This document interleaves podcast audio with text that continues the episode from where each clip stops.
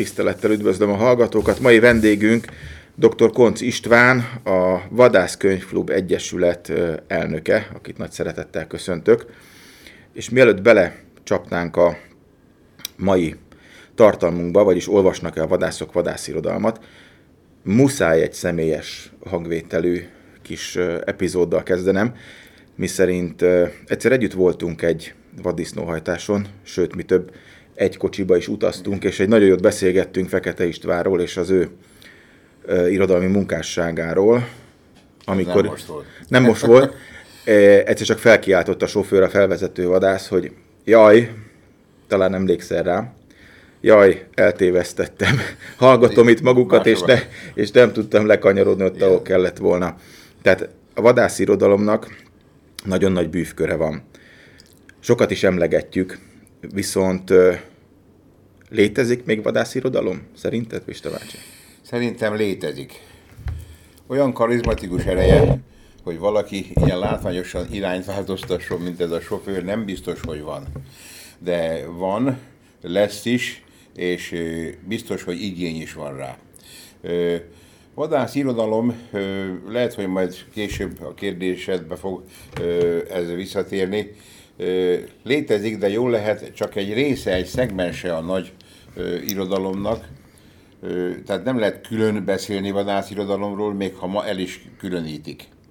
Elkülönül, mert elkülöníti maga a téma, amit földolgoz, a természetben játszódó történet, a zsákmányolás lelkisége. Tehát magyarán azt kell mondanom, hogy vadászirodalom van.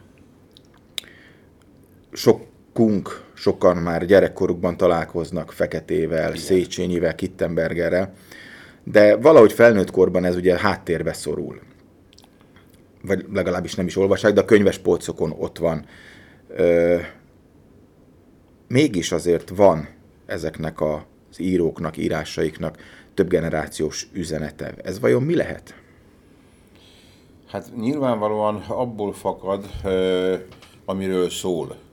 A természet, a benne zajló események és a vadászatnak az a rendkívül ellentmondásos, ma nagyon sokak által támadott lényege, hogy a zsákmányolás sajnos egy állat elejtésével jár.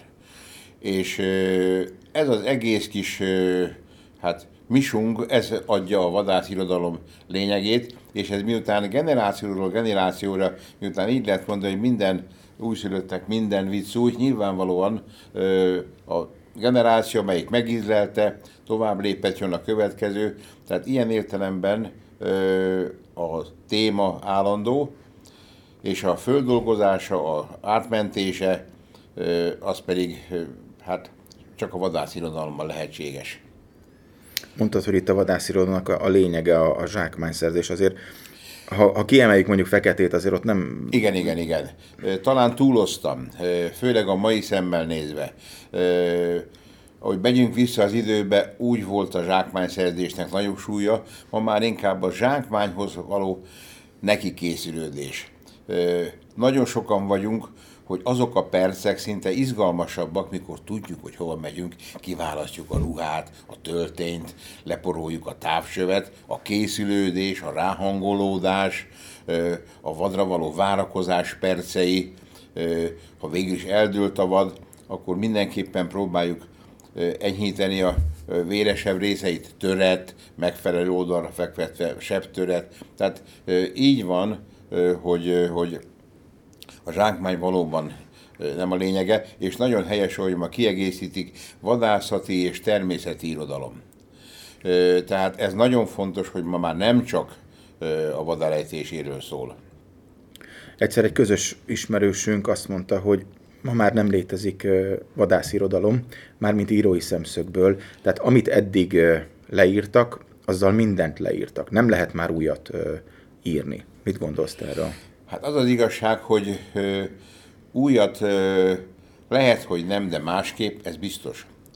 Tehát ö, akárhogy is nézzük, ha leszűkítjük, kimegyünk, betöltünk vad, de ez az esemény sorozat annyiféle ö, attitűddel ö, színesedett, amióta civilizálódunk, hogy, ö, hogy vissza kell térnem ennek a mostani nagy kiállításnak a jelmondatára, hogy az ember lényegesen jobban egy lett a természettel, mint bármikor, és valahogy törekszik mindenki, hogy a zsákmányolást fölruházza azokkal a külsőségekkel, amit az erdőtől kap. Leírja a színes hajnalt, a vadvirágok illatát, és azt a sok-sok minden csodát, ami történik vele addig, amíg egy vad esetleg elejtődik, vagy nem. Én erre gondolok, hogy, hogy ebbe változott. És ebbe azért kell mondanom, hogy tehát végül is a vadászkönyveknek, a klasszikusoknak az a nagy tartaléka, hogy viszonylag főleg a mai világban elég gyorsan fluktuál a vadászok létszáma. Tehát egy új rétegnek azért sok minden új. És ezt mindenképpen sokan könyvekből akarják először megtanulni, és ezért van olyan óriási nagy szerepe Feketének, Széchenyinek, hogy mindenki akar egy kis portyot ízlenni, hogy mi vár rá. Tehát mielőtt elejt valamit, vagy az első serkét megtörnek, föl akar készülni lelkiekbe. Sok ilyen ember van, hál' Istennek. És erre ezek a nagyszerű, kipróbált, úgynevezett klasszikus szerzők, például ez a sorozat, ami most megjelent, rendkívül alkalmas, szándékosan nem hasonlít, hasonlít azt az szót, hogy érzékenyítse a vadászokat, mert rendkívül sok pejoratív felhangja van ennek a szónak, de itt most jó értelembe veszem, és mondom. Ez a mostani sorozat például rendkívüli módon alkalmas arra, hogy a vadászatokat, vadászokat lélekbe fölkészítse, hogy mire is ö, vállalkoznak, milyen szenvedélyt is választottak. Igazolja őket ö, esetleg, majd később a kis átelik azt az élményt. Én úgy gondolom, hogy ez lehet. Tehát mindenképpen ö, van vadászirodalom. Nagyon nagy baj, mondjuk ha csapongok is egy kicsit, hogy egy biztos, ö, olyan mennyiségű vadászkönyv, mint ma, soha nem jelent még meg. Ez nem is bizonyítás se igényel. Hogy aztán ennyi olvasó van, ezen már nem vagyok biztos. Még azt is el tudom képzelni, hogy jelentős része a polcra kerül. De mikor veszik le onnan, és mikor nyitják ki, ez pontosan, erre nem mernék számadatot adni, számadatot mondani. Nagyon sokszor szóba került a, ö, nagyon nem szeretem ezt a szót, szót sportavadász képzés igen, kapcsán, igen, igen hogy, hogy ott is tananyagnak kellene lennie egy-egy írónak a műve. Igen. Mert ugye a vadászati jogot, a vadászati egészségtant, vadgazdálkodást, fegyverkezelést, mindent megtanítanak, Igen. illetve magát a terepi gyakorlatokat, de, de nagyon sokszor szükségét érezné maga a, a, a tanuló, hogy, hogy elmélyedjen a vadászirodalomban, és nem csak azért, hogy olvasson, hanem azért, hogy kellő tudást szerezzen. Igen.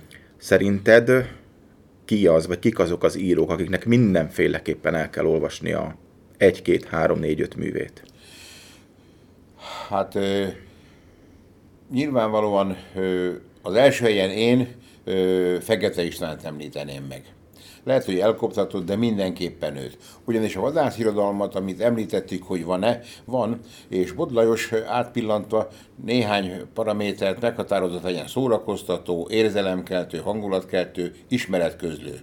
Olyan szinten ismeretközlő, hogy az igazat írja, mert a természet nem hazudik. Aki róla ír, annak is igazat kell.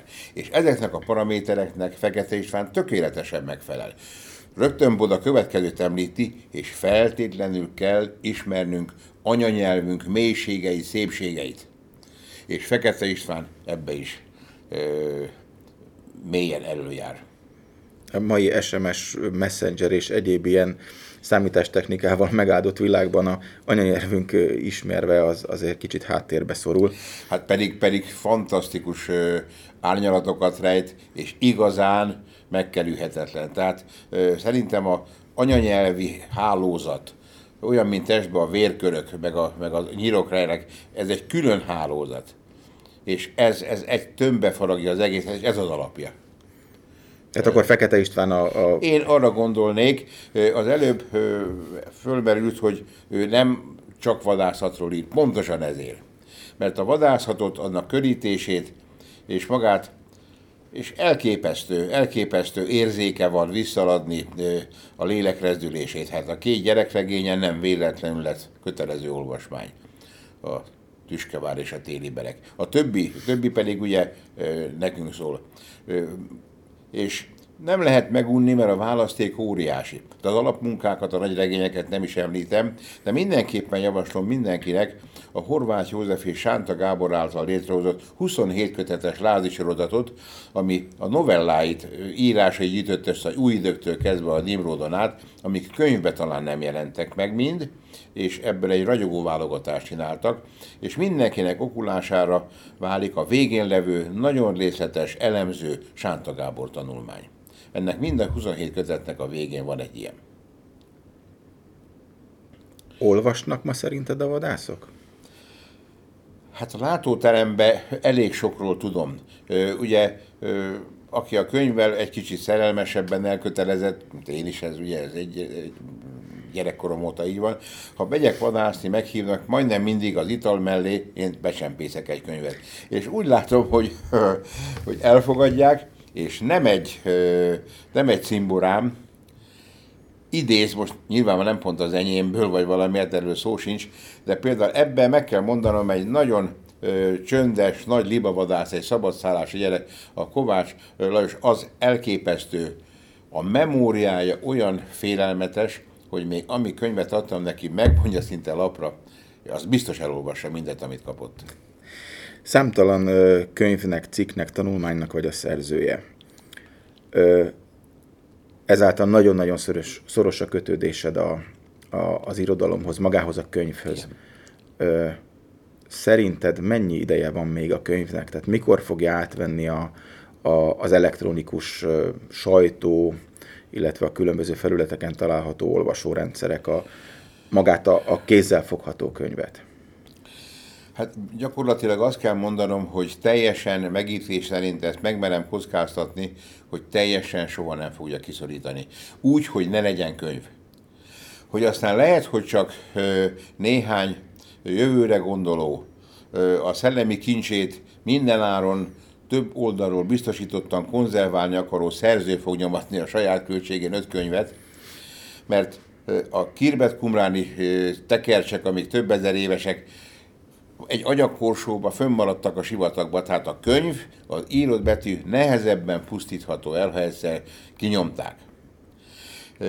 Ugyanakkor meg miután azért nem olyan nagyon régen tanuljuk ezt az elektronikus médiát, Isten tudja, hogy az elrejtett anyag, a rögzített anyagot fönt a felhőbe, lesz egy atomvillanás, egyszerre kitör minden vulkán a Földön, Isten tudja. Ezeknek a biztonsága nem garantált. A másik pedig, hát ugye én ezt azért nem tudom megjósolni, mert én már az életemet könyv nem tudom elképzelni. Szép könyv, tartalmas könyv, jó könyv. A külleme is fontos.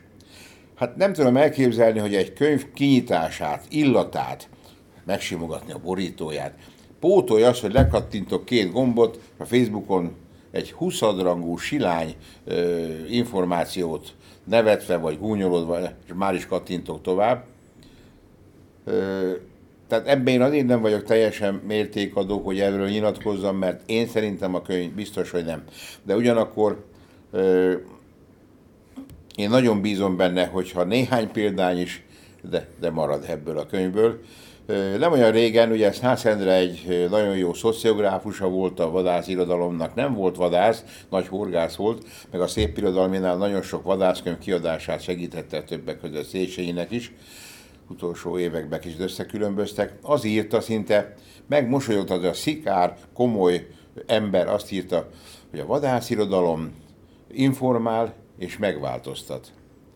Szinte az ember szégyel ma ilyen ö, sablonosan fogalmazni, de hát hány éve él Szász, Szász Imre? 30-40, és ennyi alatt azért ez nem olyan régen volt. Nem.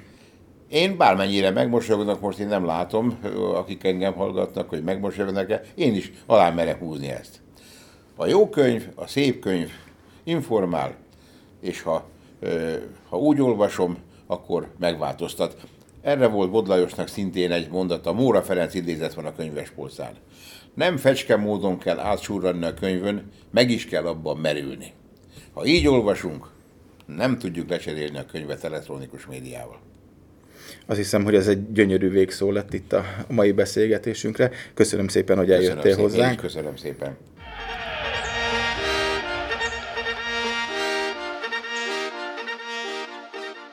Köszönöm Koncz Pista bácsinak, hogy ellátogatott hozzánk, és hogy megosztotta velünk gondolatait. Minden jót kívánok!